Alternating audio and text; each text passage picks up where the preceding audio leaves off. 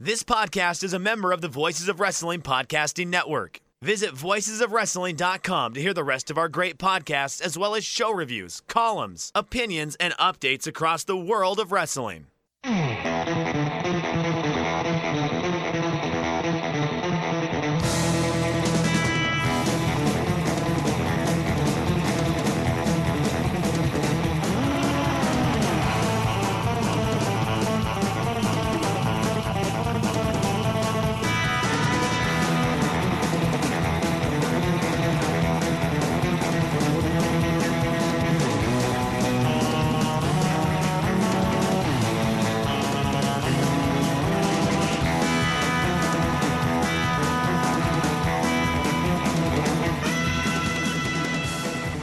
Hey there, Thunder buddies and travelers down Thunder Road. It's us, Days of Thunder, the WCW Thunder rewatch podcast that you didn't ask for, but we did anyway, coming to you as part of the Voices of Wrestling podcast network. Back for another Nights of Nitro special. I am your host, your Nitro Girl Spice on Thunder Road, Dave Ryan, and I am joined, as always, by my faithful co-host. He's Stagger Lee Malone. Lee, how are you? I don't like the implication that I'm the mean gene of this partnership.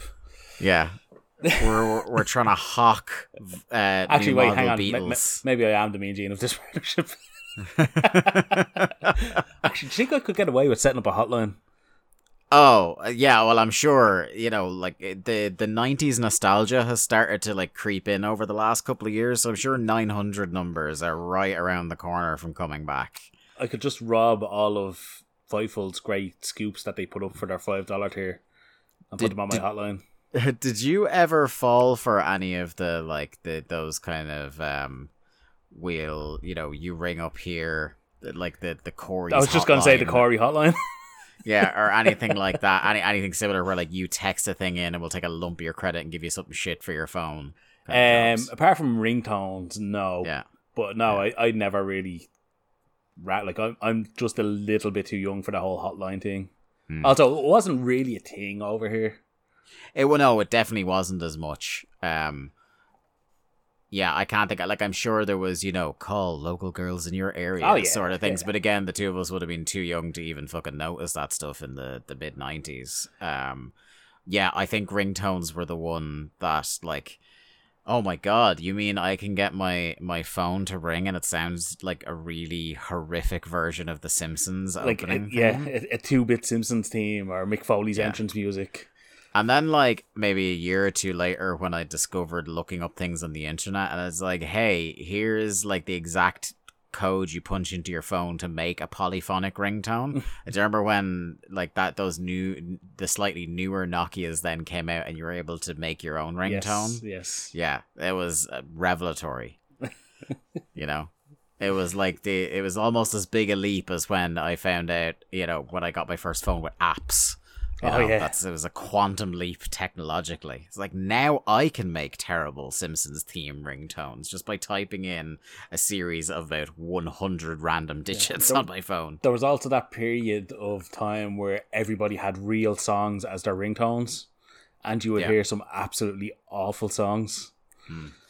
I often in my work, like, it makes me feel young and it makes me feel old at the same time, you know, working with, like, young teenagers and things like that, and one of the things that they just can't get around their heads is, because we were the first generation that really, like, got mobile phones or cell phones, as our American friends would call them, so we do remember having most of our childhood without them. Yes. Like, I got my first one when I was, like, 12 or 13, and I remember that was, like, quite young to have them in the, like, the late 90s. It was a hand-me-down, obviously. Like, you weren't buying a 13-year-old a new phone back then, perish the thought, but this giant Sony Ericsson monstrosity that I had that only had, like, a single line of visible text on it. But yeah, something that the young people I work with can't wrap their heads around is the idea that, like, for most of our childhood, if, like, I tried to call Lee to see if Lee was around and Lee wasn't within reach of the phone attached to the wall in his house, I wasn't talking to Lee that day. Yeah, it's like that. I had that kind of period. Like, again, I'm a couple of years older than you, and it was that thing of where you knew your friend's house number because you would occasionally be allowed to ring them and see if they're actually at home before you walked the whole 5 minutes down the road to see if they were there. You remember a time where like having a landline in the house with a wireless receiver was like living in the 31st century. Oh yeah, you were totally middle class if you had a wireless phone in your house. Yeah, or the cordless as they call them here. Yeah. Oh, Jesus Christ. Yeah. You would always have that neighbour you'd hear talking to somebody on the phone. Yeah, I'm out the back on the phone. It's great. Yeah. I feel like I'm slowly turning into my granddad as time goes on. Like my granddad, who's a great man for, you know, if any of the grandkids were hanging around the house and they were complaining about, oh, there's only like chocolate digestives here. There isn't any other like bars of chocolate or anything like that. He'd be like, when I was your age, I used to have butter and sugar sandwiches. Those were the only sweets. I was around before they invented chocolate bars. Like, I don't think that's strictly true, but you're going to say it anyway. I mean, I never realised your granddad was that old, but you know. Yeah, well, he certainly likes to act that way. It's that whole thing of, I used to walk 15 miles in the snow every day to school. Yeah. You know, it didn't snow for 15 years in Ireland. It fucking snowed that day. He's from a town where there is like brief, boring Irish history lesson. There used to be an area around Dublin called the Pale, which is kind of where the anglicised settlers were kind of all located, and us horrific Irish natives, primitive beasts that we were all outside the Pale. There was a period of time where there was actually a wall around the Pale. And my granddad is from the town where there's a bit of it still standing near the Carlow Gate. Okay. And the way he talks about this Pale wall is as if he was there when it was still standing. And like the Pale was conservatively 650 odd years ago that line was drawn around that area. That reminds me of Jen's granddad, who, when we started going out, he would call me the Dub. The Dub. Now bear in mind, Jen's family live conservatively half an hour outside of Dublin. Yeah, you know, that's enough. That matters. Yeah, it matters. I'm surprised you weren't around Ireland as well. Like people who like aren't originally from the area who come to the area, they get known as the blow-in. Yeah. Oh yeah. That's the one. Yeah. Sure, only passing through. Like yeah. Oh yeah. Sure. That's what I mean. Like where I live now, again, a little bit further out again, but it's like, oh yeah, more dubs, fucking blow-ins. Yeah. Look at it, taking over the town. Yeah. Never mind that everyone is from Dublin in the town. Yeah. I live in Kildare, which is the county right beside Dublin, and most people here are from Dublin. Do you know what I mean? Emma's from Dublin. Like, there's just, you're everywhere. Yeah, it'd be like people in New Jersey complaining about people from New York moving into New Jersey. Yeah. Yeah, for comparison. Except it's an even shorter distance. Yeah. Like, it literally, I could walk to Dublin from here in, you know, like half a day. God knows you wouldn't get any public transport. Yeah. Oh, exactly. Yeah, I'd probably beat the bus up there. Fuck's sake. Pal, before we get into the Nitro of it all, and the significance thereof, do you want to let everybody know what's been happening on the Patreon, patreon.com/WCW Thunderpod, the last week, and what we have coming up on the schedule? Yeah. So Last Thursday we dropped Rehash 2, our Rehash of the Champions, our Clash of the Champions retro podcast, which I host, where we go through every WCW, NWA era Clash of the Champions all the way up to 1997. So yeah, we dropped number 2. Some great feedback already. Miami Mayhem, yes. It feels like it's already turned into more of a, less of a Clash of the Champions retrospective, more of an Al Perez career retrospective. Yeah. 100%. Yeah, I don't know how we've worked ourselves into that particular shoot, but here we are. If you want more Al Perez and you can take a stick out, well, Rehash is for you.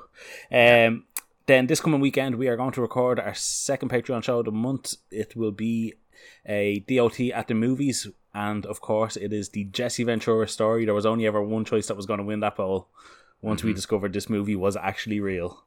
I'm like, you know, anybody that heard me on the show, like literally discovering this movie live on the air, will know that I have this tentative mix of excitement and a deep fear as to how bad this is going to be. This could go so many ways. I don't know what to expect from this. I know one way it won't go well. So we will record that this weekend, and that will obviously drop next Thursday from when you're listening to this. Mm-hmm. Coming up on the Patreon, we will have, again, Dave will record a grab bag, which will drop later on this month. About this, like, just before the movies show drops, because I like to get it out before the end of the month. Dave has also updated the sheet this month, I believe. A lot of Rampage catch up this month. Yeah. Because if people are sleeping on AEW Rampage, guys, it's a pretty great show. Pretty great wrestling show, to be honest. Yeah. Also, keep sending in your recommendations, because Dave has got some great recommendations. I know he's added a lot of them to the list. Yeah, we got two more since the sheet post went up that are on my to watch list for this month, and I'm also looking for people to cut through the chuffa and tell me what are the matches I absolutely need to watch from the G1, because am I watching an hour and a half of 6-man tags followed by a couple of gentlemen 3-star matches. Yeah, I'd love to have the time to watch the whole G1, but it's not going to happen this year. So yeah, that's this month on Patreon, and then next month again we will have another rehash, and we will drop a new series that we're planning for August. Yeah, and that is, I don't know if we've mentioned it on the free feed before, but that is a show called Black and Golden Days, which, keen-eared listeners might be able to figure out that it is an NXT retrospective. And yes, we are going to start with the reality show era of NXT. So, yeah. We're both looking forward to that one. Yeah. I know you're a big fan of the corn-fed meathead, Skip Sheffield. Listen, anytime I get to talk about Michael Tarver, I'm all about it. With that knockout punch he never fucking used. Because, of course, the Big Show had a knockout punch that he used at the time, so... Yeah. But yeah, no, that's Patreon.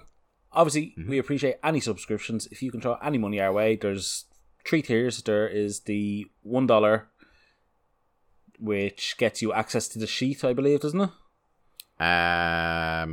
Yes. And show notes, I think. See, if we were actually professional, we would know all this stuff. We've the $5 Team Beefy Da, which will get you access to pretty much all of the content. Mm-hmm. And then we have the $15 TRL tier, which will give you the option to select a TRL for the Patreon exclusive shows. So, as you know, we drop a TRL every now and again on the main timeline. So we have 2 more that will drop. Season 1. Yeah, one will drop directly the show after Spring Stampede. And then we will have another one shortly after that. And then coming up on the Patreon, we have 2 already on the schedule. And so, yeah, if TRLs are your thing, we are going to be dropping plenty of them in the coming months. They're going to be coming thick and fast. Because we had 2 people take us up on the offer straight away, and we don't want to leave them waiting too long. Mm-hmm. You will get a couple of nice extra bits with your TRL if you vote for them in season 2. We're going to record a special intro just for the person who requested it, and that'll be in the copy of the podcast that we send to them.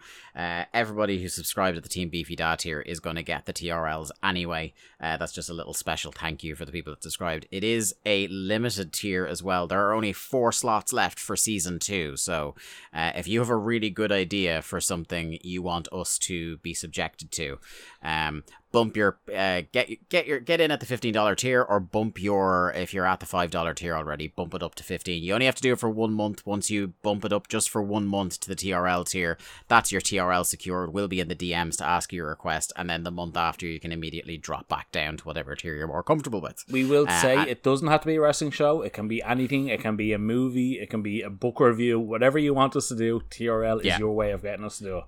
As we have gone on record, there is very little we will not do for money. And then I know we mentioned August, and just from having the chats before we went live here, I think September is going to ramp up to be a really good month on the Patreon.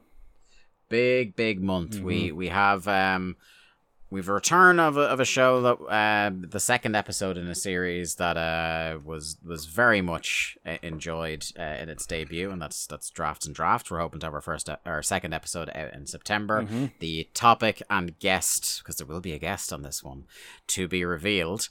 We are also planning tentatively a little bit of a live stream for Patreons only. Mm-hmm.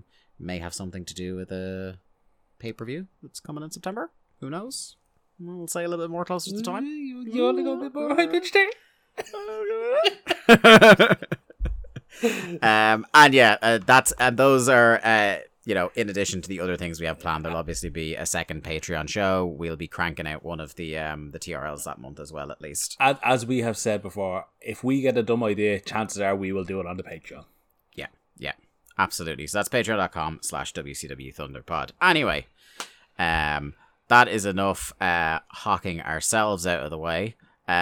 Let's talk to the other sponsors. That's right, Days of Thunder listeners. It's that time again. If you have an appetite like the corn-fed meathead Skip Sheffield, you're going to want to listen into this because we got to talk about our friends at HelloFresh. With HelloFresh, you get farm-fresh, pre-portioned ingredients and seasonal recipes delivered right to your doorstep. Skip trips to the grocery store and count on HelloFresh to make home cooking easy, fun, and affordable. That's why it's America's #1 meal kit. Choose from 55+ weekly options featuring pre-portioned, high-quality ingredients picked at peak ripeness. HelloFresh delivers fresh, quality produce from the farm to your door in less than a week, so you can savor summer flavors right from home. Select meals from the Taste of Summer series that are sure to become everyone's new favorites, like the Old Bay Shrimp and Sausage Boil and family-style grilled steak lettuce wraps. Holy hell. To avail of the offer that's being made to you, the Days of Thunder listener, all you gotta do is go to hellofresh.com/VOW16 and use the code VOW16 for up to 16 free meals across 7 boxes and 3 free gifts. One more time, that's hellofresh.com/VOW16 and use the code VOW16 at checkout to avail of that offer. And if that doesn't sate your appetite, I just don't know what will. It's HelloFresh, America's #1 meal kit.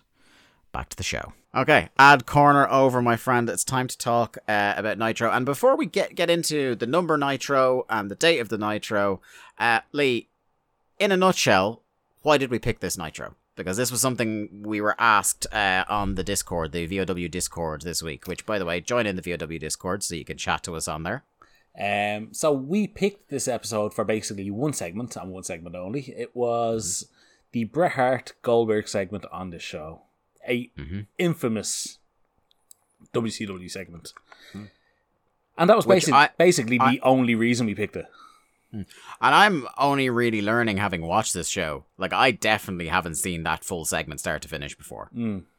I've seen the clip. Yeah, we've seen the clip. Like, it's one of those clips that, to WCW's credit, for better or worse, they hit you over the head with that clip over the couple of years that they remain in existence. Mm-hmm. Because even, like I've said, we're coming up on the time where I start watching WCW religiously. And I saw this clip a bunch of times as a kid, but definitely didn't see this Nitro.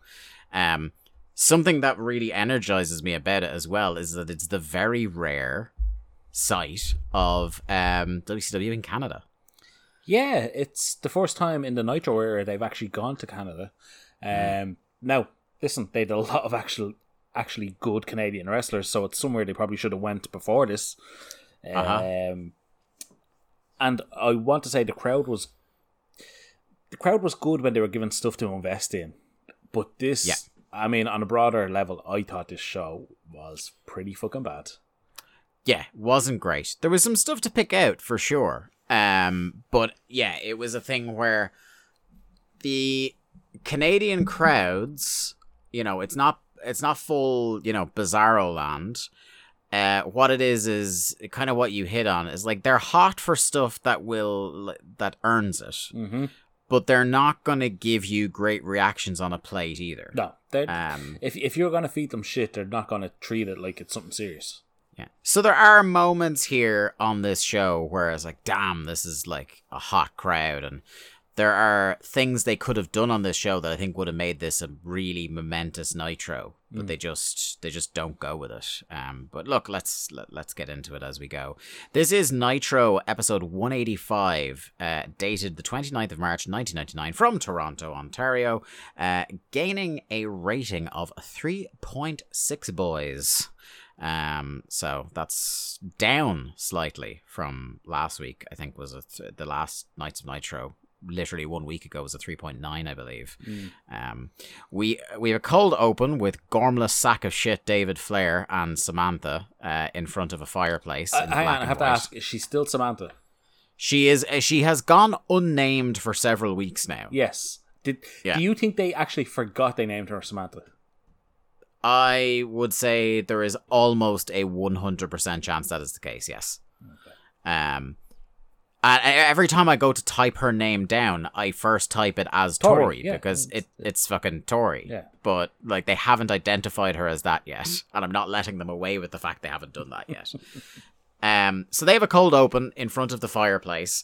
I believe Lee, the way this is shot, because she's in like a kind of like a cocktail dress, and I believe the way they're intentionally shooting this over the back is to make the salacious implication that she is in fact nude on this chair at first. Because it's literally they picked over the shoulder behind the two of them talking to each other. They picked the one camera angle from which you couldn't see any of the dress. Like it's just kind of like bare shoulders and arms and stuff like that. So I believe that was their attempt to hook in the lads at the start of Nitro here. But unfortunately, within seconds, any sort of reverie that an adolescent man might have been having is shattered by the pitchy whining of David Flair, saying that he can't believe his dad is ducking Hollywood. Hollywood treats me like a real dad should. Even like the most pathetic line in here was like, he even let me in his jet. And do you know the thing I can't abide in this company is how often people, and in this case David Flair, flub their lines on a pre-tape. Oh, they do it so often. Like, so often. He's just falling all over himself here, and he doesn't have that much to say. Now, listen, do I believe this is the best take they got out of him? Yes. Yeah. It's not necessarily that they did one take. It's probably this is the best they got.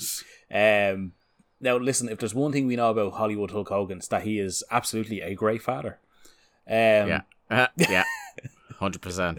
I mean, listen, did David Flair ever really have a chance with these two men as the fathers in his life? No. But I gotta say, David Flair's performance here, again, it's one of those, you know, the point has been hit on many times in other places, not just us, but the fact that you have one of the most charismatic people in the history of professional wrestling in Ric Flair and his son is this void of personality is... absolutely remarkable. But we know this happens so often in professional wrestling. Yeah. It's a certified phenomenon. Mm-hmm. The only one I can think of where it's like charismatic father and charismatic son is Soul Man Rocky Johnson and The Rock. It's like two, you know, and I wouldn't say Rocky Johnson was like a talk him into the building kind of guy, but he had a physical charisma about him, and The Rock just had every measure of charisma. Actually, speaking of The Rock, have you seen any episodes of Young Rock? No, I haven't. Unfortunately, you're giving people ideas to sign up to the TRL tier and make us. Unfortunately, I have seen a lot of them because Connor is obsessed with the show.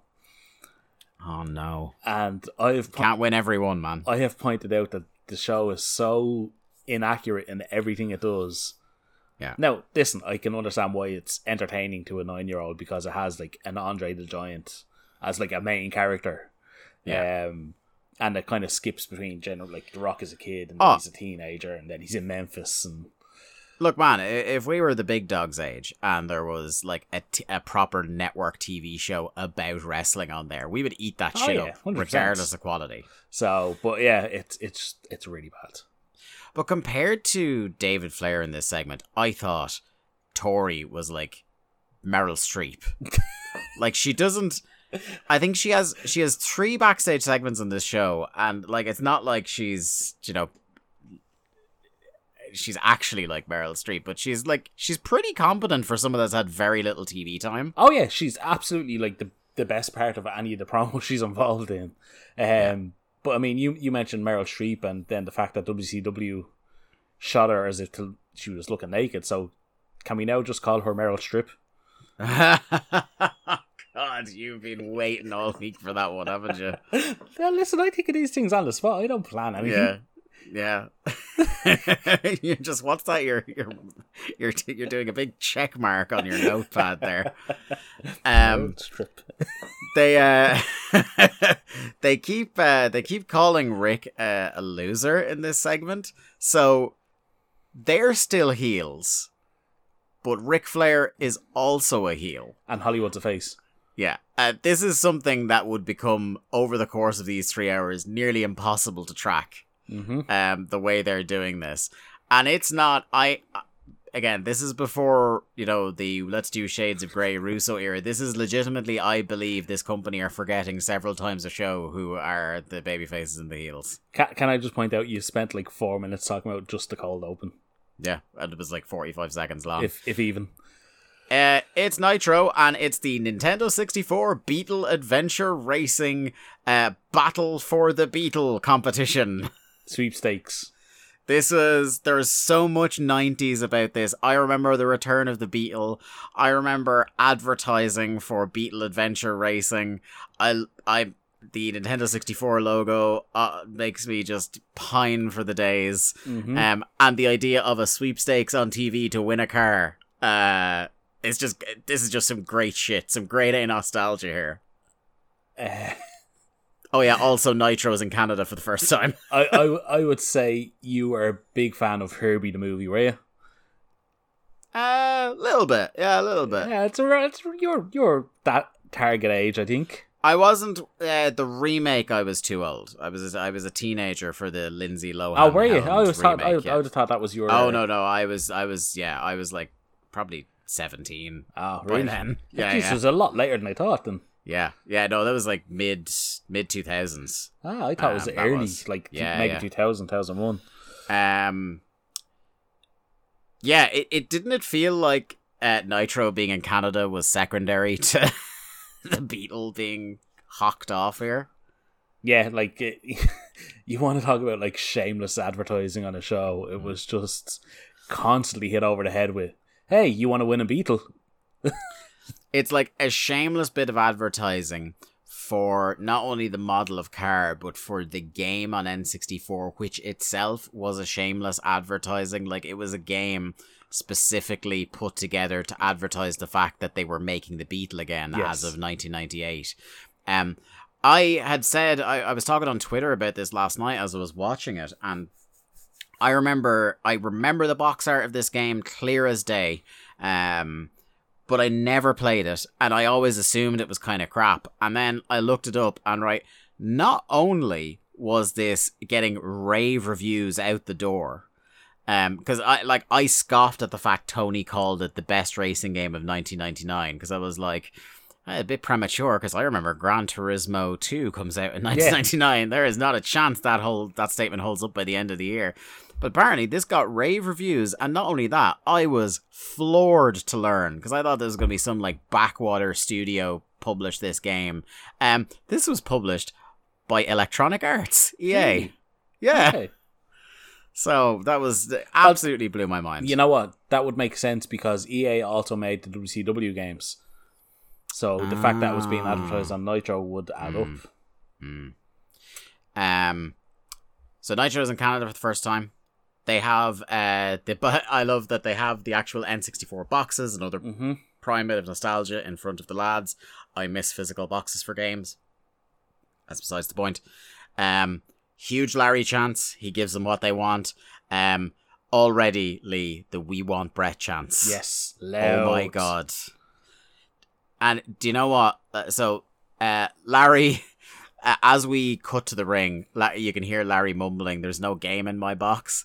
And we see a clip from... they don't throw to the ring. They throw to last week on Nitro, a clip of Brett laying down the challenge to Goldberg. And a penny dropped, Lee. This is the first time Brett has wrestled in Canada since Montreal. Oh, God, yeah, I had never even thought of that. Imagine if his first time, like, this is what, like, again, if I have my head screwed on as a promoter and a booker. You're putting him in the world title match, aren't you? I'm doing Flair versus Brett for the title. And I'm, even if it's just for a month, I'm putting that belt on Brett. Mm-hmm. Just to be like, we gave you what those fuckers wouldn't. Yep. You know what I mean? You've then made Canada as a territory for WCW. Now, listen, hey, what they did wasn't necessarily bad. But no, we'll but it wasn't that. We'll get to that. Yeah. So, yeah, God, imagine if he had laid down the challenge to Flair. Like, definitely, I would, again, it's one of those things where you definitely should do it on a pay-per-view if you're going to do the world title, blah, blah, blah. But seeing as they were obsessed with ratings, even if they did a one-week build, it's going to be Brett versus Flair for the belt in Canada, home field territory, first time back since Montreal. Well, Dave, I'm going to blow your mind here. I'd say they probably knew a couple of months in advance they were going to Canada. So they could have, now hear me out on this. Yeah. They could have planned to build to a match. Yeah. Nah, they were too obsessed with doing a stupid double turn in a cage. Yeah. Our first match on the show is Conan versus Vincent. Conan is out in his new, now that he's been out of the Wolfpack, he's got his new Conan 187 shirt. Widely beloved by the crowd, as has been the case for quite some time. Slags off the NWO, then he's about to turn his attention to cut a promo on Disco, but he's interrupted by Vincent. Vincent just keeps like incoherently shouting threats at him as he's walking to the ring, and I appreciate he gets so tongue-tied between he's trying to say that you were black and red, but I'm going to make you black and blue, and what comes out of his face was, I'm going to paint you black and red, long pause, you know what I mean. Yeah. just... People think Vincent has been a gimmick for the last 15 years. Oh no, yeah. No. That's just the way the man is. Yeah. First match in, commentary already bickering with each other. Cool. They are fucking, they're awful tonight, aren't they? Yeah, they are. I actually think when Brain arrives for... They get better. They get better, and Brain is on it tonight, I thought. But we'll get to that when he arrives. Very early on, Larry Zbyszko calls Vincent the bottom dog of the NWO. Fucking harrowing. Conan putting a whooping on Vince till a low bridge gives him the heat. Crowd having none of Vincent with the heat. They're just there. They don't believe for a single second that Conan's in peril. Vince goes to do that kind of like sweeping elbow drop kind of thing. But he's so uncoordinated and unathletic that he goes to do it and then just kind of very slowly falls to his knees and gently caresses him with his elbow. Yep. And then like gives him a punch. Absolutely awful. Conan gets his feet up in the corner, hits his rolling lariat, but Stevie Ray is coming down the aisle. Stevie Ray comes down the aisle. This distracts Conan. So try to follow this. This distracts Conan. Vince clotheslines Conan in the back of the head. He himself then becomes distracted for long enough for Conan to recover, hit the facebuster, the Tequila Sunrise, and win. I tweeted about this. I gotta love a match where it's an NWO guy versus a former NWO guy, and an NWO guy comes out and distracts one guy, and then the other guy. It's it just fucking. See, you're there's a lot of sucky finishes on this show, and this like really started off strong. You're trying to apply logic to an illogical situation. See, we have established over weeks and months at this stage that anyone still wearing an NWO black and white shirt is a fucking moron. Yeah.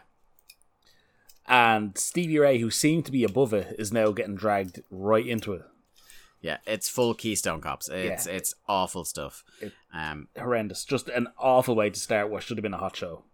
And it ends with Larry Zbyszko playing the role of everybody's grandfather by asking if Conan can now pull up his pants. Then we get Hogan and Tori cackling about having David on a short leash. So clearly they did three backstage segments with Tori, and she probably moved a total of about 3 feet during all of them, because it's clearly like the same room, just a different angle. Well, I mean, she's the most important person, so they're all going to see her. Yeah.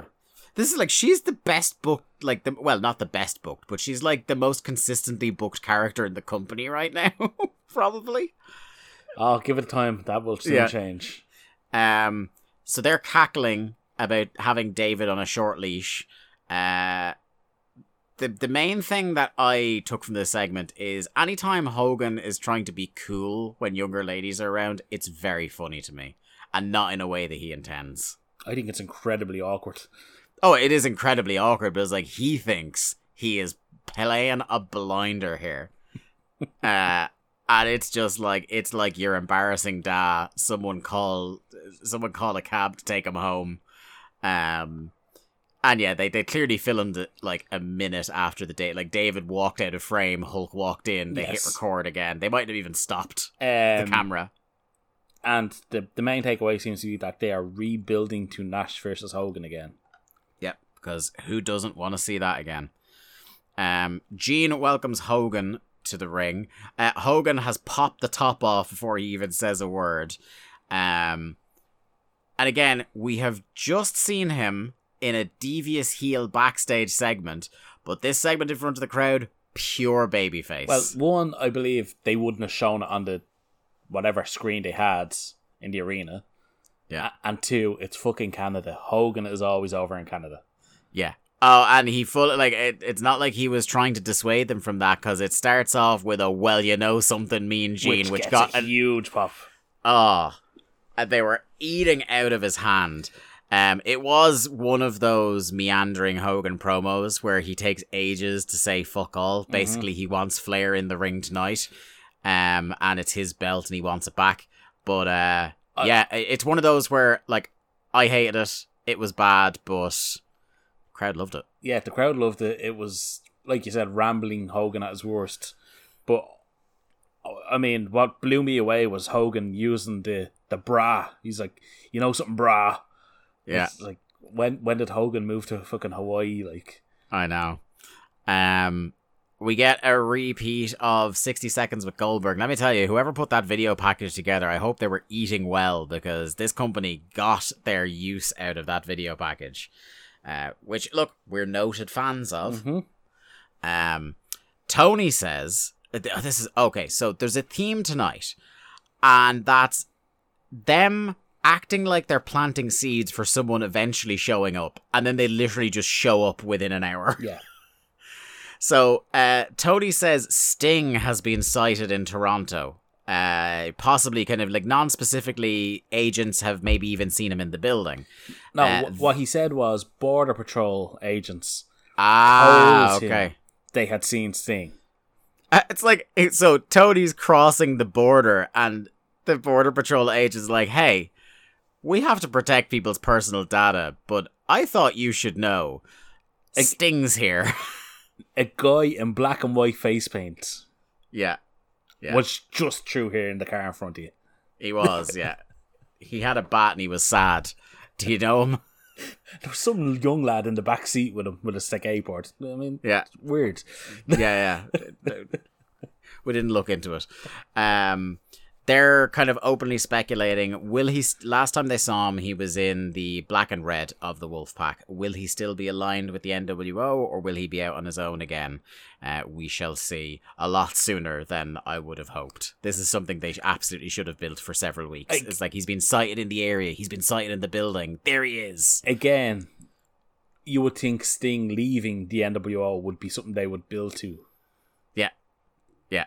But he's just not in it anymore. Nope. I don't like you anymore. Yeah.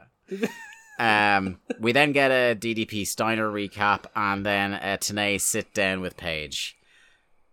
Oh boy. Hey, you remember when DDP was like the number 2 babyface of the company? Man, I'm so deflated by this, like, just half-arsed, we're just turning Paige heel now. Because he's got an attitude. And that's all it is. Like, he doesn't do anything bad. He's just like a little bit fucking snippy in this interview, basically. He said, Tanae's asking how Kim is. He says Kim's fine. That the Steiner recliner gave him, was it sporadic paralysis in his legs? Herniated disc, I believe. Yeah. He isn't looking to make excuses. It simply isn't going to happen again. Tenay asked about, there was, if you remember back to last month, there was talk of a stipulation that Kim would be in Steiner's service for 30 days if Paige lost. So he asks, what about the stipulation with Kim? Paige asks if he's an idiot because he never would have agreed to something like that. So we're just blowing our stipulations because they're stupid. Yeah. It's basically, they did it and they were like, okay, we've no idea how to pay off this stipulation. Let's act like it never happened. Tanay was kind of asking what's next for the People's Champ, and he's like, enough with this People's Champ stuff. And I agree, enough with this People's Champ stuff. When he comes back, he's going to pick his spot. Little did we know, his spot would be in just a handful of segments. 4.5 minutes, yeah. Yeah. Actually, yeah, it's like 2 segments from now. Fuck's sake. So yeah, he's going to get to Steiner his own way, which is amazing. It's like, it's a full heel promo, but he's still threatening a heel at the end of it. So like, shades of grey, brother. Yeah. We have got up next a Titanic singles match that I know you were excited by, Lee, and it's Wrath versus Chaos in the Battle of the Angry Man Names. Yeah. I'm sure the likes of, Robbie Roy and, I don't know, Freddie Fuming or whatever must have been, they must have, like, missed their flight or something that they couldn't get involved. Tough Timmy wasn't available tonight. Yeah, Tough Tom, Salty Sally. Yeah. This was not a great one, pal. I mean, listen, anytime you get Kenny Chaos in the ring, you're guaranteed a match taking place. Go forth from this place and say the Days of Thunder, mark our words, anytime Kenny Chaos gets in the ring, time will pass. That is the Days of Thunder guarantee. Listen, they weren't even on the same page with regards to spot. Like, it was just a really, really bad match. And they weren't the same fucking genre. And this is a point I want to make. Nitro is now 3 hours, okay? So yeah, we're now fully in the era of WCW are just blowing off the first hour. Yeah. They don't give a fuck. You don't even get an introduction. They only introduce Nitro at the 9 o'clock hour. Yeah. Yeah. That's we had talked about that on last week's one, where it's like, it's literally at the top of the hour. It's like, okay, let's do the opening credits for the show. Like it's so bad that, like, they are getting this money from Turner, and they are just putting absolute shite out in the first hour.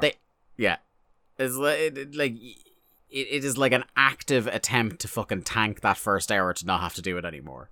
Which is what it's like. Which is so unusual because, like, they active. Like, I know the whole thing with Thunder was, Bischoff didn't want another show or more hours or whatever, but, like, he did want the third hour. He did want the third hour. He wanted the unopposed hour. Yeah.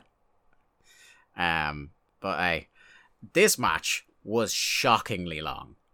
Like, shockingly long for these two guys. Mm-hmm. They both got absolutely fucking gassed, like, relatively quickly, and it went on for a while. And this was the match where Larry Zbyszko really started to irritate me. Yeah, I just started tuning out the commentary from this point. One thing I will say, before we keep on with our grievances, there was a couple of, like, moments of, hey, that was a nice little half second of something that looks semi-athletic. So there was, like, a decent looking stalling vertical from Kenny Chaos that was like, okay, that was pretty good looking. There was Wrath did a missile dropkick that he got, like, a pretty decent leap on. I was like, okay. And then that was it.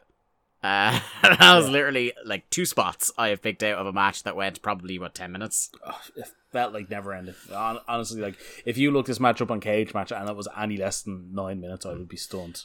Kenny Chaos at one point did a guillotine leg drop off the top rope, and you, listener, I cannot impress upon you how long it took for him to get onto the top rope. It was. I thought they were going to have to send for help. I thought he got lost on the way up there. I mean, he was tired. Give the man some credit. Empires rose and fell in the time it took him to get from turnbuckle 1 to 2. Fuck me. I mean, listen, it was an integral part of the match. I mean, you couldn't have had this match without that guillotine leg drop. Yeah, that could just lead to another near fall.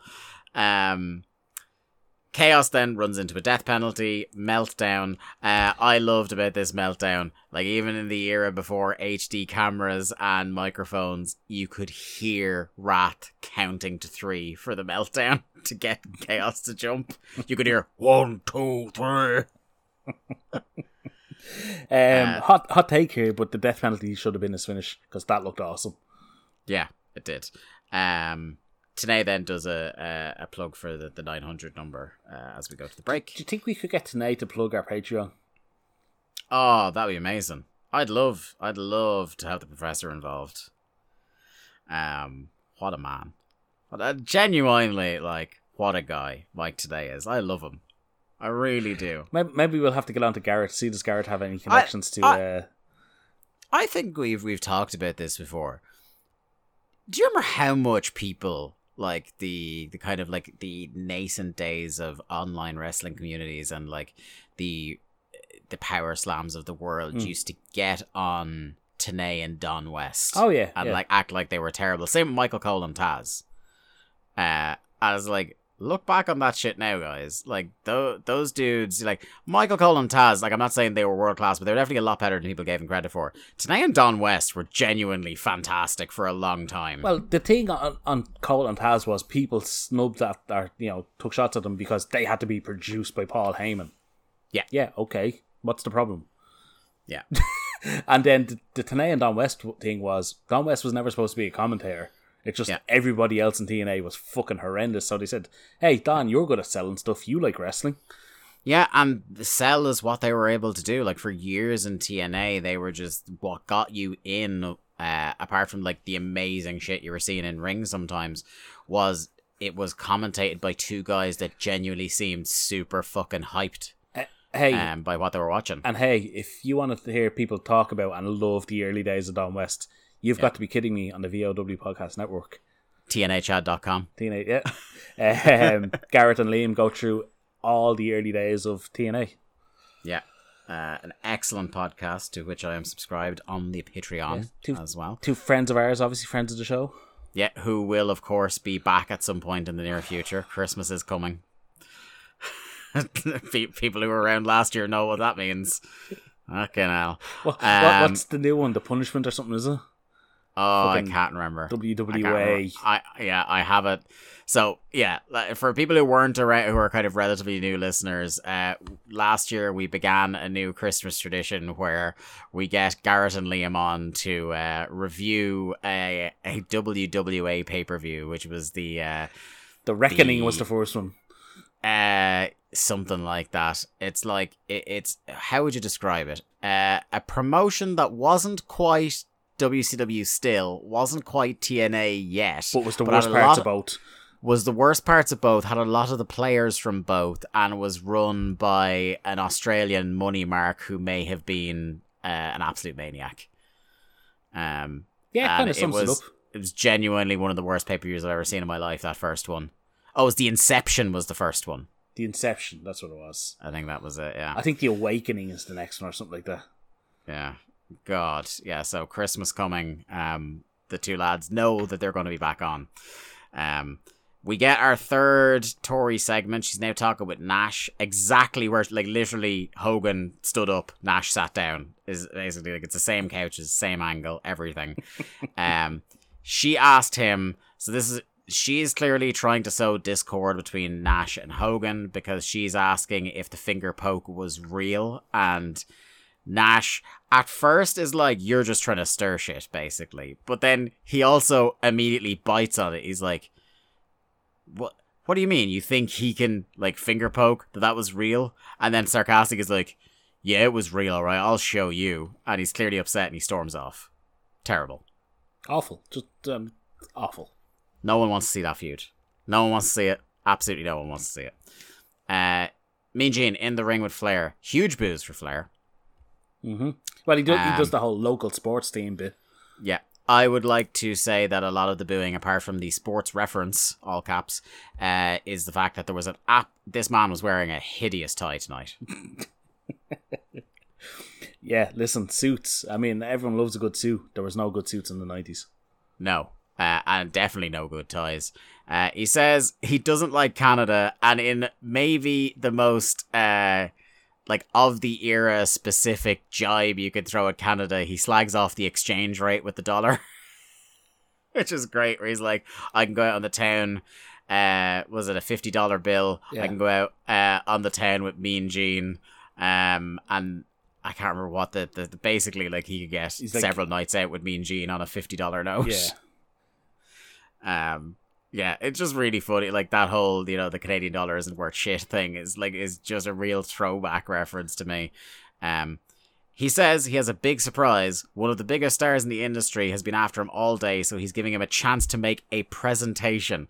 As he's trying to say this, though, the crowd is thundering asshole chants at him. And I love that where Gene goes, we might have to edit that. And Tony, without missing a beat, just goes, it's live. But... Tony's dismay at everything in this company is going to get us through so many bad shows. Yeah, he is our spirit animal here. But I will say, he said it was a big surprise, and I was surprised in as much as DDP had just teased that he was going to reveal his big plan, like you said, 4 minutes ago, and here he was. So I was surprised because I wasn't expecting him already. Well, he said he was going to do it his way. Yeah, which was, I guess his way is, you know... I've been pestering Ric Flair all day. It's the right way, the wrong way, and the Homer Simpson way. Isn't the Homer Simpson way just the wrong way? Yes, but faster. Yeah. That's what it is. Yeah, so he's out now. Flair says, hey, I have the book now, so I can do what I want with you. Always love a reference to the book. That's definitely something I'm not fucking sick of in wrestling. He can do what he wants with him.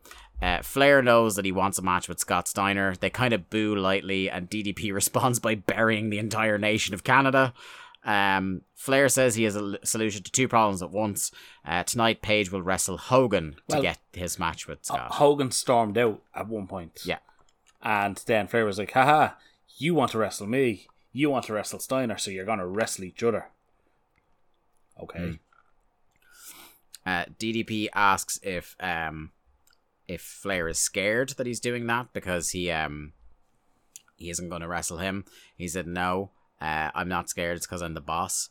Like you said, Hogan came out. The crowd went crazy. Page says he doesn't care what it takes to get to Steiner. Hogan says he doesn't care what it takes to get to the belt. So the match is on. But Flair, inexplicably, absolutely no need to add it as a stipulation. He says, okay, I'm going to be your manager tonight, Page. And then we see, speaking of people who were only teased several minutes ago, Sting is in the rafters. Yep.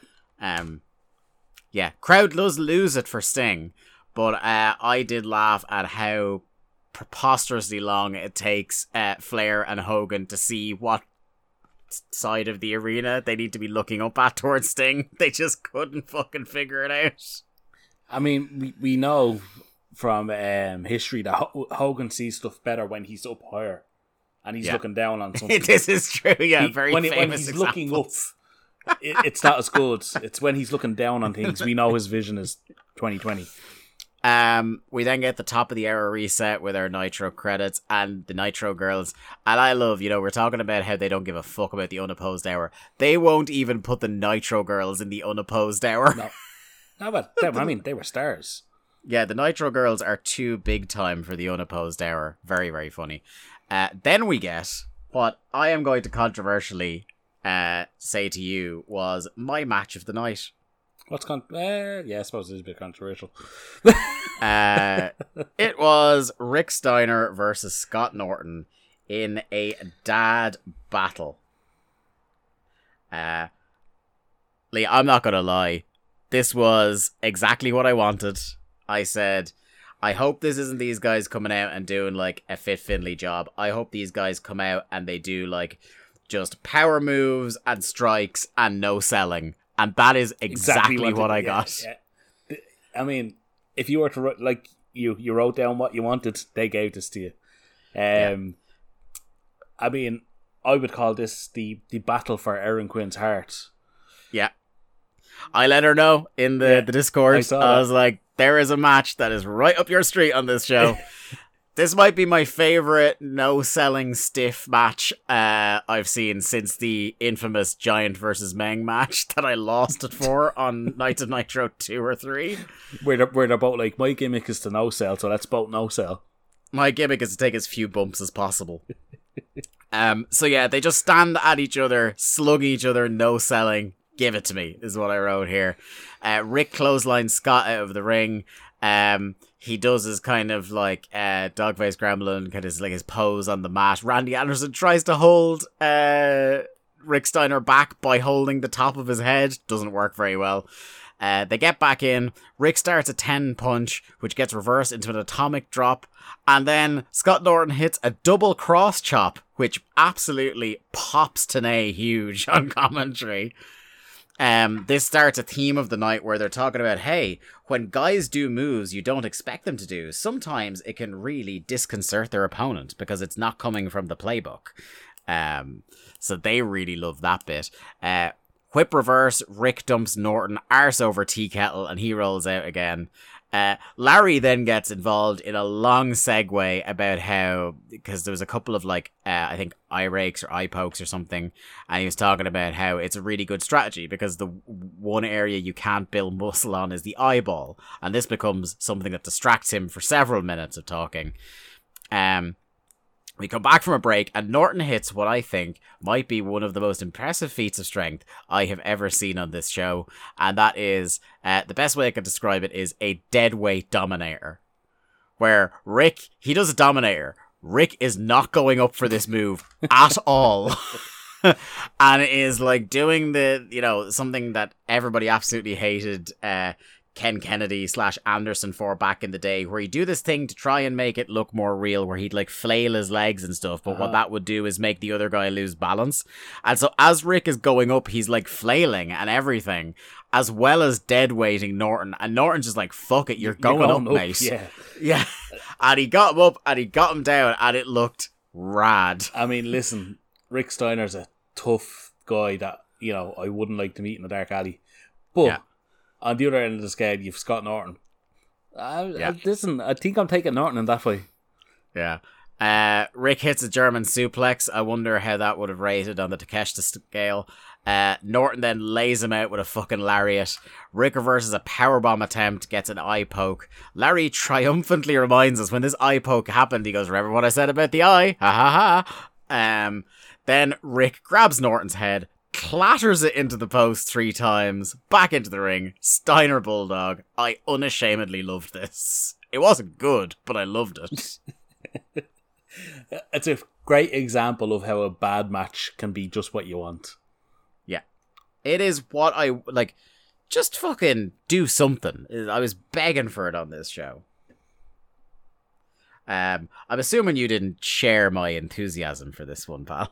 No, Look, it was fine. Yeah.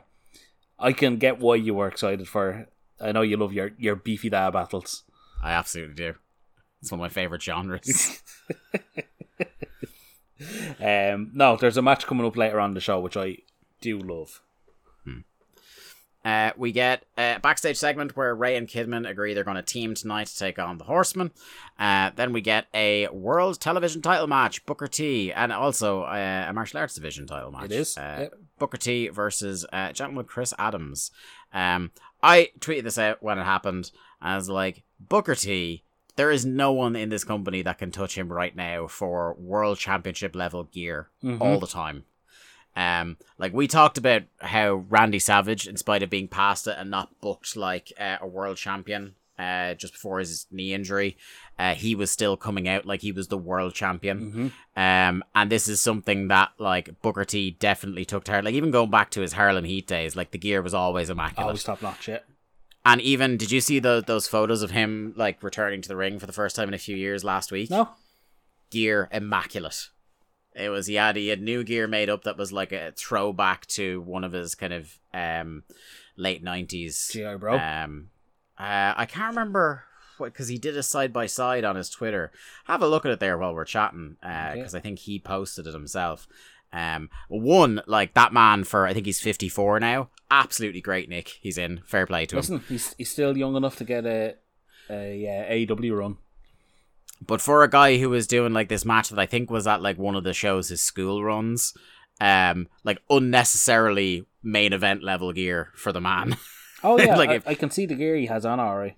Yeah, and you're right, like because there's someone posted the side by side with him, like because he had very similar gear at some stage during his WCW run. Yeah, it was 98 TV title run. Yeah, that's right.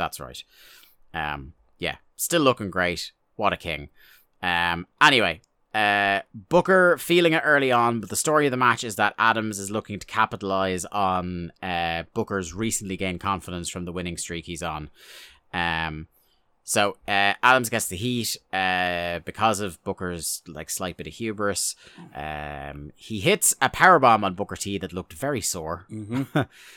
Then some really good looking clubbing blows to the back of the head, and this is the kind of stuff that like when we started watching Thunder and we saw, you know, Chris Adams was knocking about, this kind of stuff was more what I was hoping for from him, where it's like some good looking strikes, some razzling, a guy who's actually, you know, clearly in the story of the match has a game plan and things like that. That's the kind of route I'd go down with a Chris Adams, and I was happy to see it here.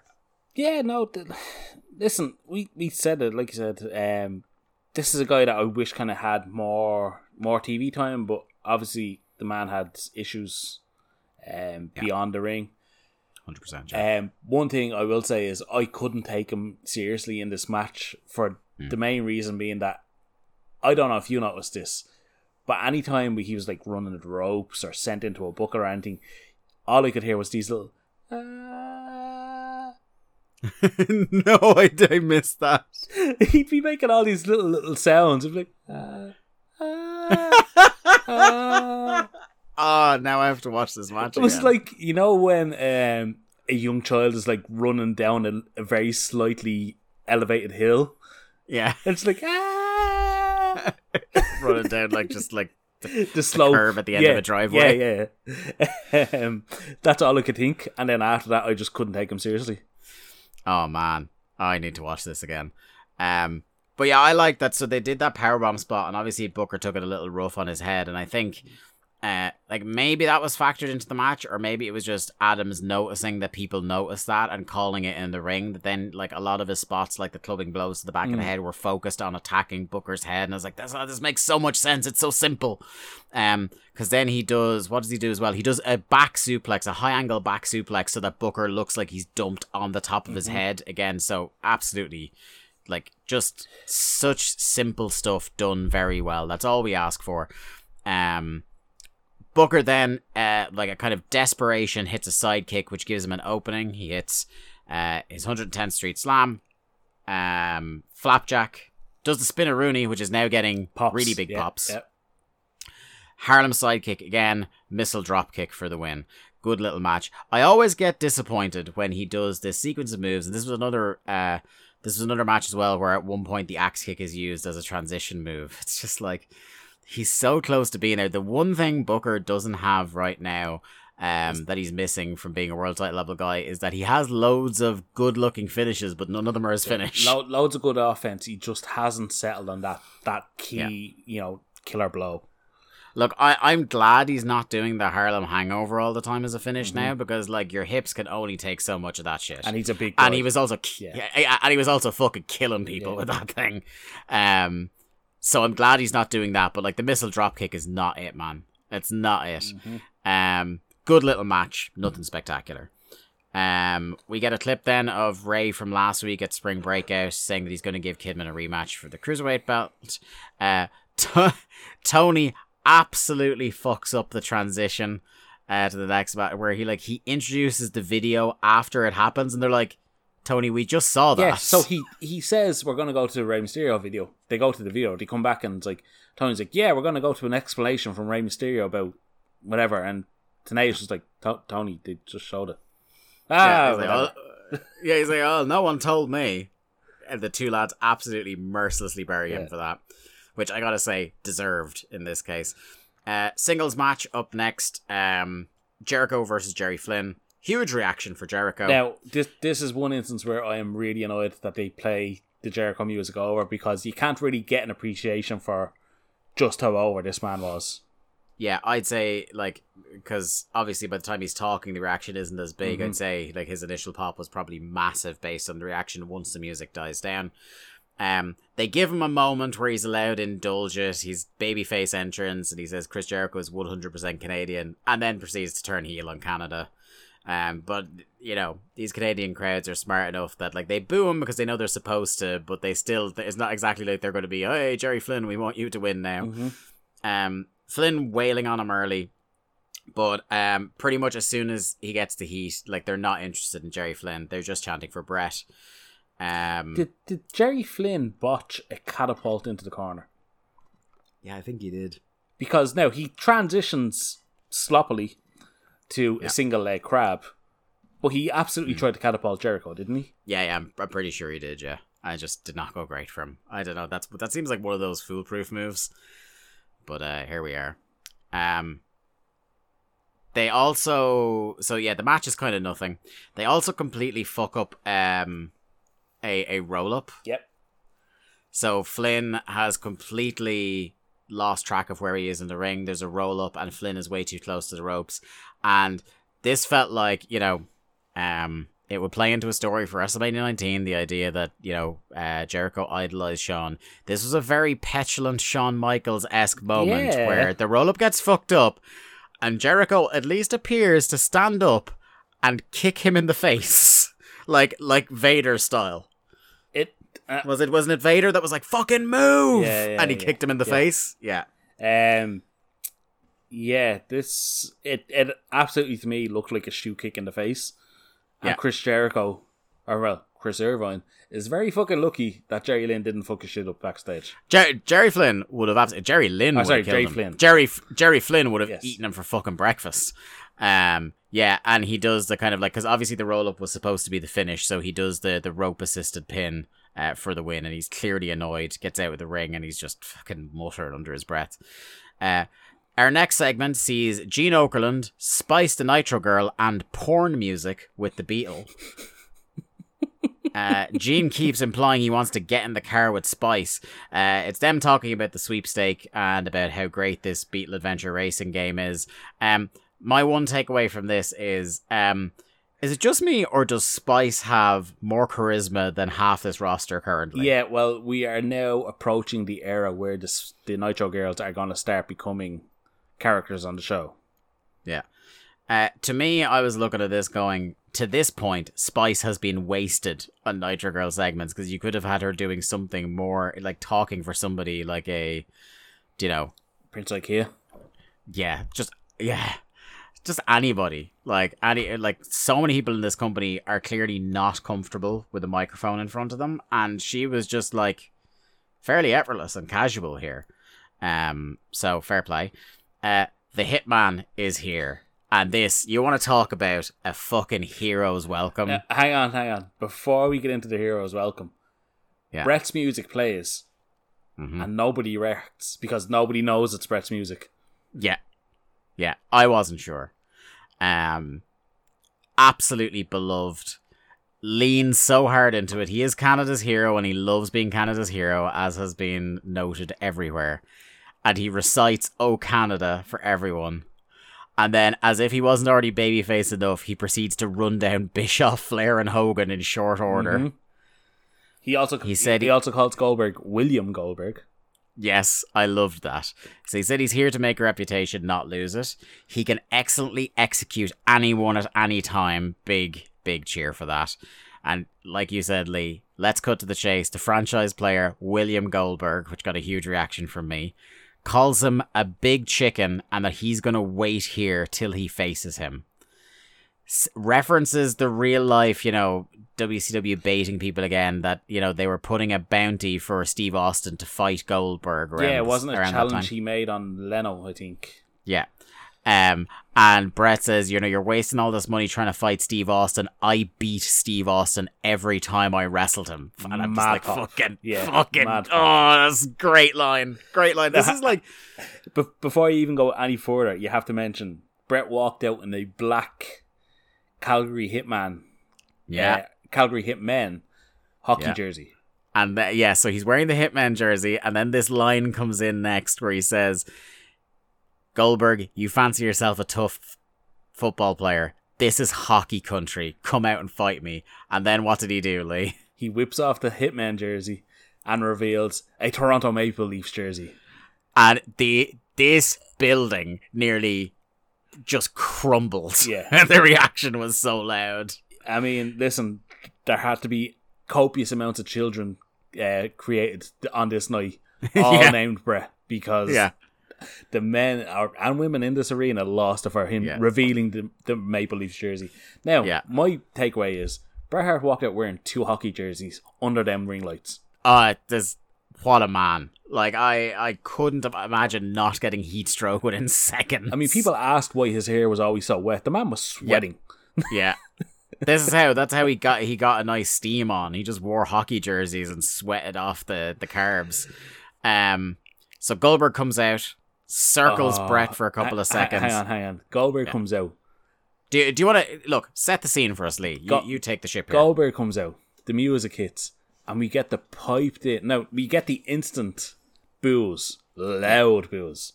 Yeah. And of course, being WCW, they played the Goldberg track with the piped in. Goldberg. Yeah. Goldberg. Never has it been more obvious that it's piped in than that moment. Morons. Absolutely. Just go with the boos. Yeah. I mean, just absolute idiots. Yeah. That's one thing I will say. You won't often hear me say the phrase to WWE's credit, but eventually they did lean into the Bizarro Land stuff. Mm-hmm. Do you know what I mean? They didn't like it. But they acknowledged that, Bizarro Land. Yes, they did acknowledge that it was a thing they couldn't really avoid. They couldn't control. Yeah. So you know, I often think of the ultimate one is the Shawn one. Yeah. Where they played Brett's music. I love that. Fucking hell. I love that video. How he made it out of that building alive that night, I have no idea. But anyway, Goldberg comes steaming out. No pyro, no nothing. He's just in his street clothes. And he proceeds to circle Brett. And Brett is continually talking shit as they're kind of circling and kind of going back and forth. And then Goldberg just two-step fucking, you want to talk about football player, he takes them two steps and the momentum he builds up. Yeah, if you're not somebody who's like into sports and you hear somebody who is talking about sports talk about somebody with like explosivity over a short distance, this is it. That. Yeah, I mean, just they can't have been more than 10 feet away from each other. Mm-hmm. And the velocity Goldberg hits Bret Hart with the spear.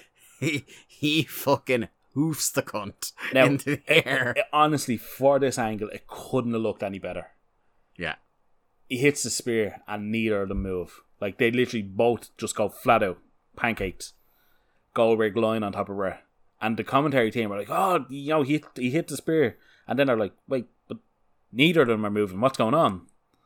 And they're kind of speculating. They haven't seen a replay yet. They're like, did Goldberg spike his head? Did he knock himself out on Brett's ribs? What's happened? Yeah. And then Brett starts the story. He's the first one. And the crowd are like, oh, they start coming alive. As soon as he like moves an arm, they lose it. They lose it. They're like, hang on, what? Brett's moving. Yeah. And so Brett, like, slowly, and this takes a good, like, a minute doesn't sound like a lot of time, but when neither man is moving, it's a lot of time. Mm-hmm. And I'd say it's about a minute long, and Brett kind of stirs, and he kind of half sits up, and begins kind of shaking himself awake, and he proceeds to roll Goldberg off him. He pins him, counts to 1, 2, 3, and as he's standing up, he takes off the Maple Leafs jersey to reveal the steel plate. And let me tell you, the crowd go fucking apeshit once again. Yeah. It wasn't the 3 count that set them off. It was the reveal of Bret Hart being the fucking smartest man in the world. Now, they loved the 3 count, don't get me wrong. But yeah, it just goes to another level when the plate is revealed. And he says, what is it? He says, respect that. Yeah. To Goldberg, and he says, hey Bischoff, hey WCW, I quit. And as they go to break, JJ is out and he's getting in JJ's face. Okay. Now, this is where I got really annoyed. Mm-hmm. So Brett's promo, he addresses Bischoff, he addresses Hogan, whatever. That's grand. That's all storyline stuff. That's he was in that loop with Bischoff and Hogan. He was NWO associated, blah, blah, blah, blah. That's cool. So Ric Flair is the on-screen president for life. Yeah. J.J. Dillon is the commissioner still, I believe. Mm-hmm. We've established that Eric Bischoff no longer has any power. Yeah. So as Brett quits, that's fine. JJ is coming out going, what you doing? And he basically tells JJ to go fuck himself. That's fine. But then we come back from break where they recap what just happened. And Eric Bischoff, the real Eric Bischoff, without the hair dye and all this, is now kind of out pleading with Brett. Yeah. So what they are basically telling you is, oh yeah, that whole Ric Flair thing, that's not real. The real man in charge is Eric Bischoff. Hmm. They can't get out of their own way. It's too like they had like bowled a strike, mm-hmm. and they still somehow fucked it. They fucked it right at the end.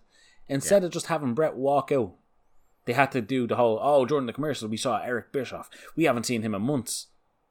Mm-hmm. Why is he there? He's not an on-screen guy. Like it's they. Instead of going, yeah, we're doing this thing with Flair where he has all the power, they've now just totally undermined it. Mm-hmm. Yeah, it's really, really disappointing because, like you so eloquently described there, it was just a crackerjack segment for the most part. Again, we'd probably have done it. You know, I'd probably have put the belt on them just for the fuck of it. Like they hotshot shit all the time. Why not? But still, for what they wanted to do, this was nearly perfect. Listen, if they did this segment here where he quits and all that, mm-hmm. if they know, right, we're coming back to Toronto in 4 months' time, we're going to have Brett win the title in Toronto. Mm-hmm. Absolutely fine. Build that shit up. But they don't. They just... It's infuriating because... Yeah, they did this great angle with Brett and Goldberg. We've never seen Brett versus Goldberg. Grant, it's a fresh main event level match. No problem. Build to it. Mm-hmm. Grant, awesome segment. And then they fucking ruin it by just getting in their own way and doing, oh, well, here's the guy with the real power. Yeah, they just can't fucking help them. Instead of them just going, WCW, I quit. It has to be Bischoff. It has. Yeah. It's so annoying. Yeah. Oh, well.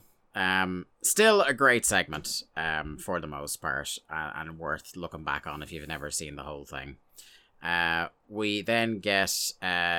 So when we came back from the break, they showed the Bischoff bit. They showed a replay of the spear. We then get a Buff and Scott video package leading into a singles match, which was Buff versus Norman Smiley.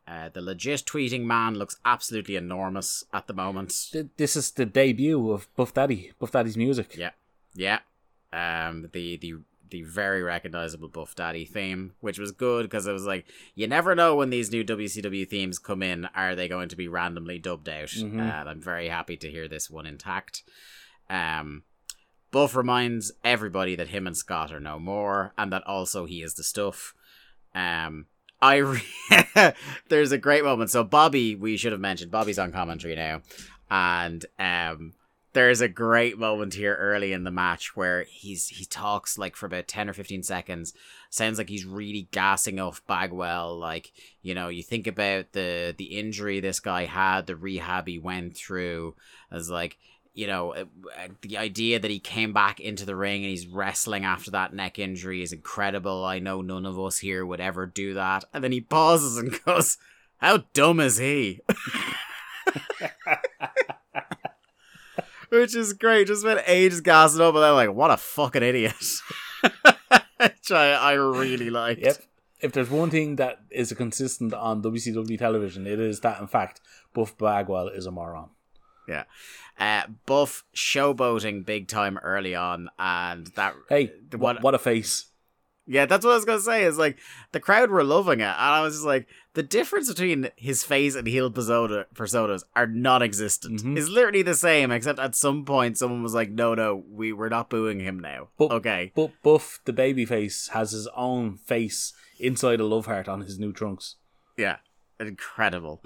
I wonder if this matchup of, like, because Norman Smiley, obviously a very good technician, we've talked about him before plenty on the show. Like, this seems like a matchup that before the neck injury, when Buff still had athleticism and had potential, that this could have been a decent matchup. Obviously, Buff is already at this stage much more limited. Yeah, he's very immobile at this stage. This point, I can see what you're saying. Like, it was a match that you could have put on TV for 10 minutes and it would have been pretty good, I think. Yeah. Whereas I thought this was pretty damn disappointing for all that was in it. Yeah. Two really good spots in here from Smiley. He hits a really good looking vertical suplex, but the move of Norman Smiley is that I could just watch all day long is that wind up scoop slam. Yeah. That is just incredible, and with a guy like the heft of Buff, it's very impressive. I really wish somebody would start doing that. Yeah, it's really just it's just like, it looks like the physics of it shouldn't work, that he should tip over, and he just doesn't. It's great. Did you watch that FCW documentary on the network? Yeah. So the other one, fucking Hawkins, said he Prince of Queens. Whatever his name, what's his name? Brian Myers? Kurt Hawkins, Brian Myers. Yeah. He was saying he when he was in FCW, he asked Smiley to show him how to do it, and he said he showed him how to do it, and Smiley said he could use it. Now, obviously, nobody watches Brian Myers matches, so maybe he does use it. Not after that AJ Styles match, anyway. Now, listen, for all that guy gets such pelters for one very, very highly visible botch he did. He made a rod for his own back. That's all I'll say. Yeah. Look, he could use it in every match. Nobody will ever know. Listen, when. I just didn't expect when I sat down tonight. It's like, I can usually tell, it's like, these are the people Lee is probably going to put it into. I didn't expect you to put both feet in on Brian Myers tonight. Listen, when you're in a tag team with Zack Ryder and you're the Jannetty of the two, I mean, even Mojo Rawley wasn't a Jannetty.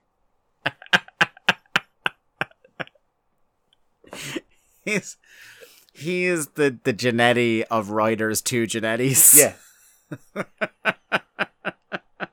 He's like the Al Snow of the Rockers.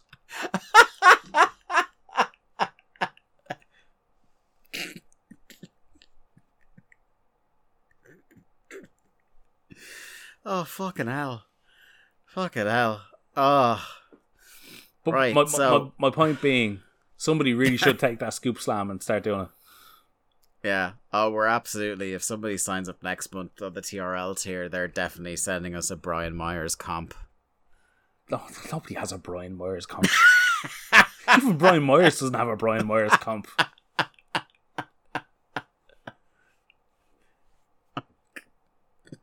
Okay, I need to move on.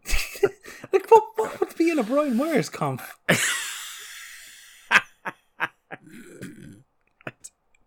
Him twirling that fucking baton around. The fucking baton. Right, okay. So, Buff wins with a blockbuster. The commentary now gets around to the fact, even though we had seen a segment earlier that set up the match, they only now get around to explaining that the Horseman basically went to the locker room earlier and laid out a challenge to anybody, and it was the two cruiserweights that took them up on it. So this leads us to a tag team title match that was Benoit and Malenko versus Kidman and Rey Mysterio. And this starts off with Benoit beating Kidman like he owed him fucking money. Yeah. Oh yeah, Benoit early in this match is just chopping the absolute shit out, Kidman. It's the closest to a shoot back body drop I've ever seen as well. Before the match began, we had like the real highlight of the show where they do an on camera spot with the commentators. Mm-hmm. And Tony is, you know, thrown it to Tanae to talk about something. Then he's like, Heenan's trying to say something, and Tony's like, right, come on, what have you got to say? And Heenan comes back with, oh, you really want to know what I think? And Tony just goes, no, I don't. And it kind of you're going to tell us anyway. And it throws Brian off. And he's like, well, you really want to know what I think? And Tony just goes, right, we're going to the match. We're going to the match. He's going to tell us anyway. And then they cut to the entrances and he's like, well, Brian, what was your big idea? Basically. It doesn't matter. Yeah. Great grappling exchanges leading to a really pissed off Benoit just clubbing Kidman in the head. Mm-hmm.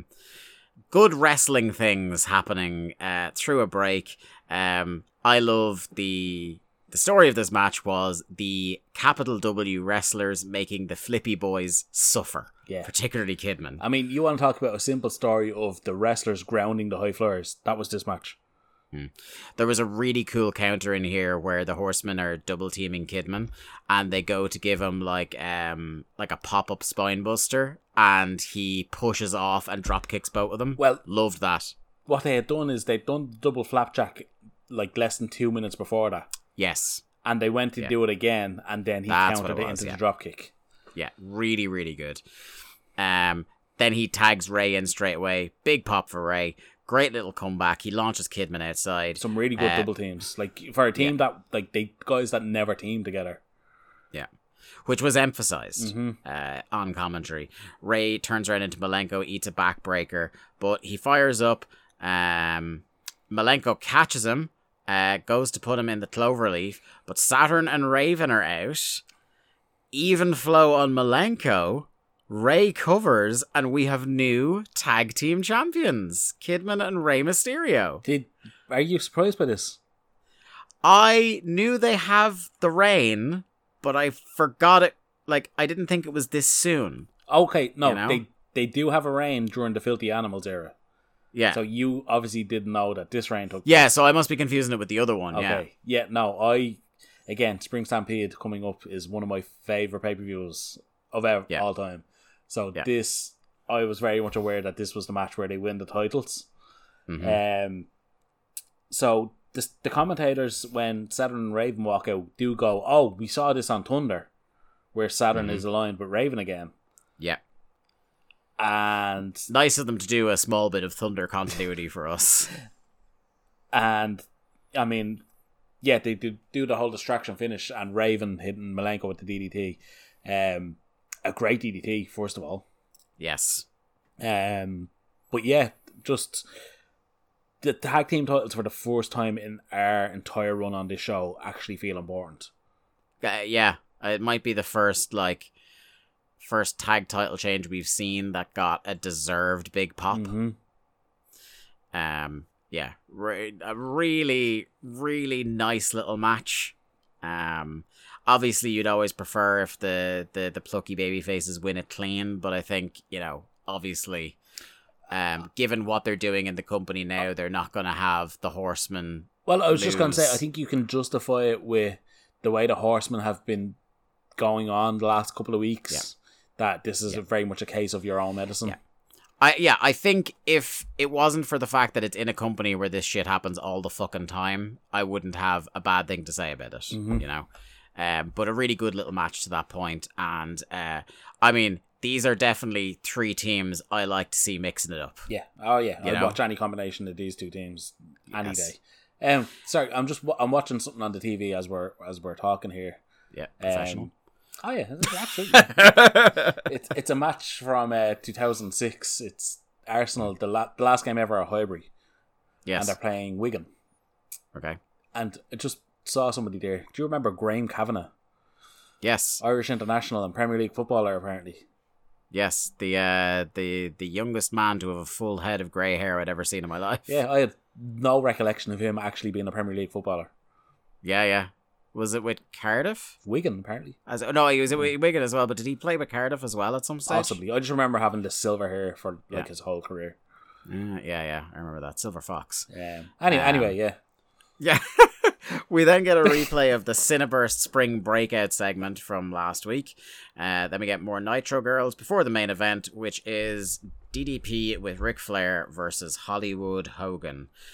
Your best mate, Buff Dog, is in the house. I can't believe they flew Michael Buffer to fucking Toronto.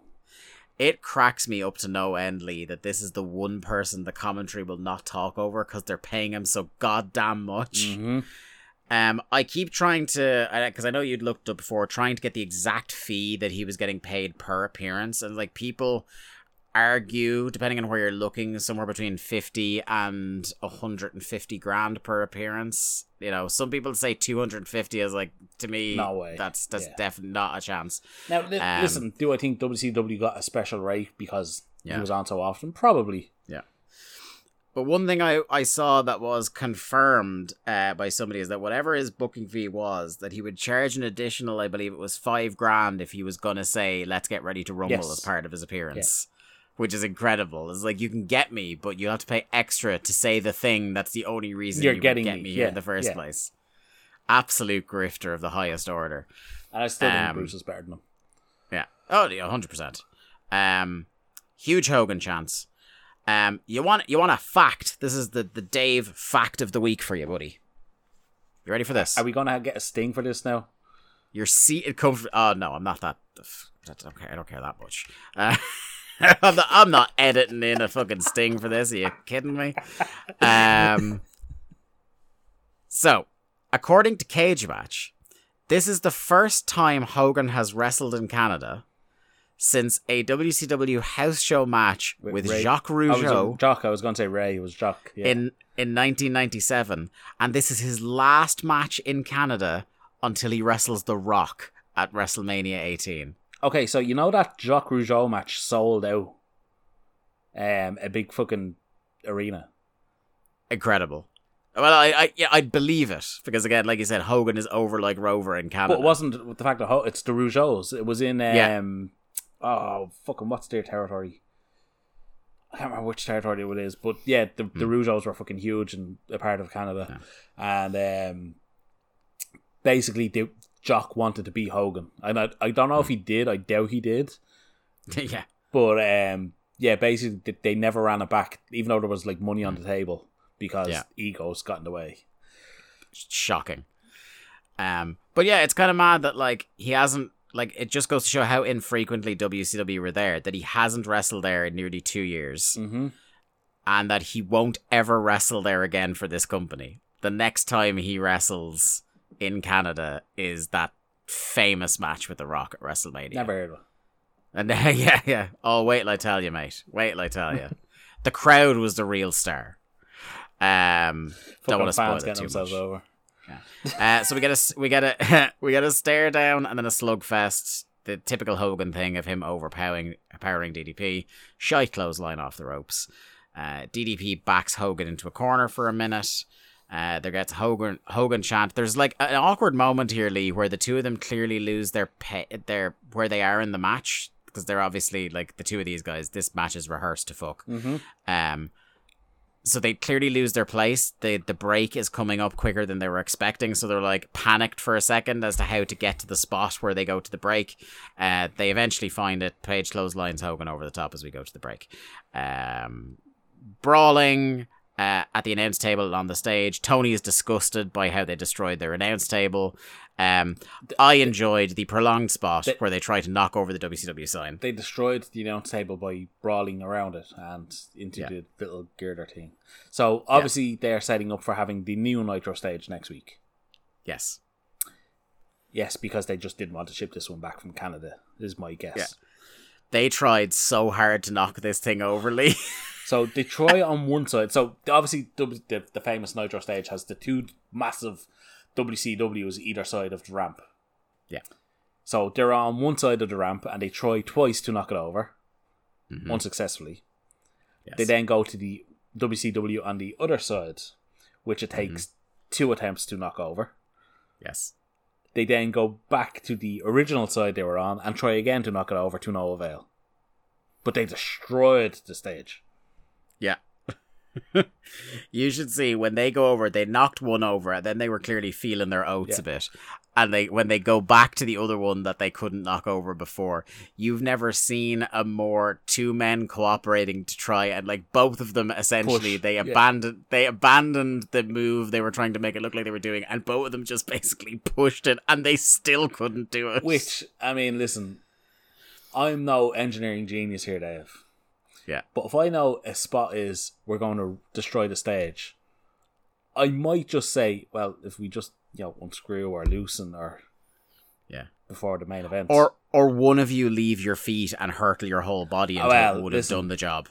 If you've ever seen a Hulk Hogan WCW match, you know he doesn't leave his feet that often. That's not happening. Not on TV, brother. That's not going to work for me. So lots of walk and brawl.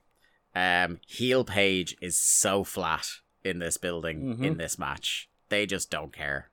Yep. But they are chanting bid time for Hogan, so I good, I guess.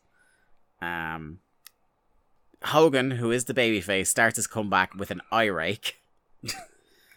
Classic babyface Hogan. He does a suplex, he does repeated elbows. Hogan absolutely gassed. And then the finishing sequence comes, and do you want to explain this? This is like a schmoz upon schmozes, this finish. Okay, so we get Hogan whips DDP into the corner, who squashes Mickey J. Hogan then runs in with a clothesline, double squashes Mickey J. We get a Hogan big boot as he's teasing, setting up for the leg drop. Lil H, Charles Robinson, runs in. The announcers then go, oh, Robinson has a history of not counting for Hogan. Hogan misses the leg drop. We then get Ric Flair running in with a chair, I believe, which Charles Robinson, to his credit, pretends to turn away and not look at, because that's the storyline. Yeah. Flair then proceeds to ever so gently. Oh my God! This chair shot. He places the chair against the back of DDP's head, which... It gently rubbed him with the chair. Which then knocks out DDP, because obviously DDP had been holding Hogan and he reversed or whatever. Yeah. Hogan then decks Flair. Hogan hits the leg drop on DDP. Robinson refuses to count. Hogan then decks Robinson, which gets a massive pop. Hogan then recovers DDP, who's been down for about 15 months at this stage. Yeah. And Mickey J recovers in time to make the 3 count. So your fresh new heel DDP just got absolutely killed. Yeah. In his first main event. And then we gotta go. We're out of time. Yeah. You know, you kind of teased there, Lee, what we thought of the overall show, but first, what do you think of this main event? Because I guess it's one of those things where, in spite of whatever quality we thought it was, the crowd seemed fairly happy. I think the crowd were happy to get their Hogan shtick and all that. And that's fine. But I wish he had been facing an established heel. Yeah. I don't agree with doing the DDP turn. It didn't need to be done. Yeah. It very much screams of, well, Hogan's a face now and he doesn't want any other faces overshadowing. Hmm. The one thing I will say I loved about this main event is Bobby Heenan. Bobby Heenan did a tremendous job of basically saying, look, I fucking hate this guy, but Hogan is, you know, the biggest star in this industry. I've seen him fight back against insurmountable odds I don't know how many times. So, like, as far as Heenan staying in character of, like, this man will always hate Hogan, but also putting the guy over huge. I think this was a phenomenal performance from him, and it's the best overall Bobby Heenan we've seen in weeks. Yeah, I'd agree with that. But yeah, otherwise, as a match, apart from the absolute hilarity of them trying to knock over the sign, there's very little I will ever remember about this. Yeah, and I mean, look, the chair shot just absolutely killed anything about this match. If you're gonna do the chair shot finish, you have to fucking hit him. Yeah, it was the combined the chair shot and then the delayed, like you can see the cogs turning in Paige's head. Is like, should I even bother selling this? And then he had to sell the leg drop for fucking at least 3 minutes. Like, it's just awful stuff. Like I said, I don't agree with the Paige heel turn, but Jesus, if you're gonna turn him heel, give him a fucking hot angle. Commit to it, yeah. And don't just bury him in his first main event. Yeah. Right, pal. Overall thoughts on the show, winners and losers, and let's get out of here.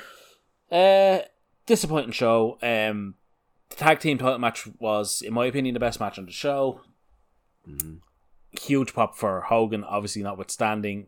It was all about Brett Goldberg. Look, we picked this Nitro for a reason. That is the reason. We're not coming back to Nitro. There's one next month.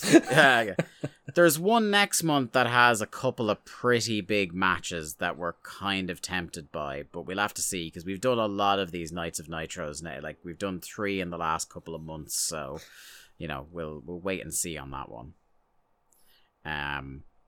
But yeah, it wasn't a day. If this was your first Nitro, with the exception of that one segment, probably didn't leave a great taste in your mouth.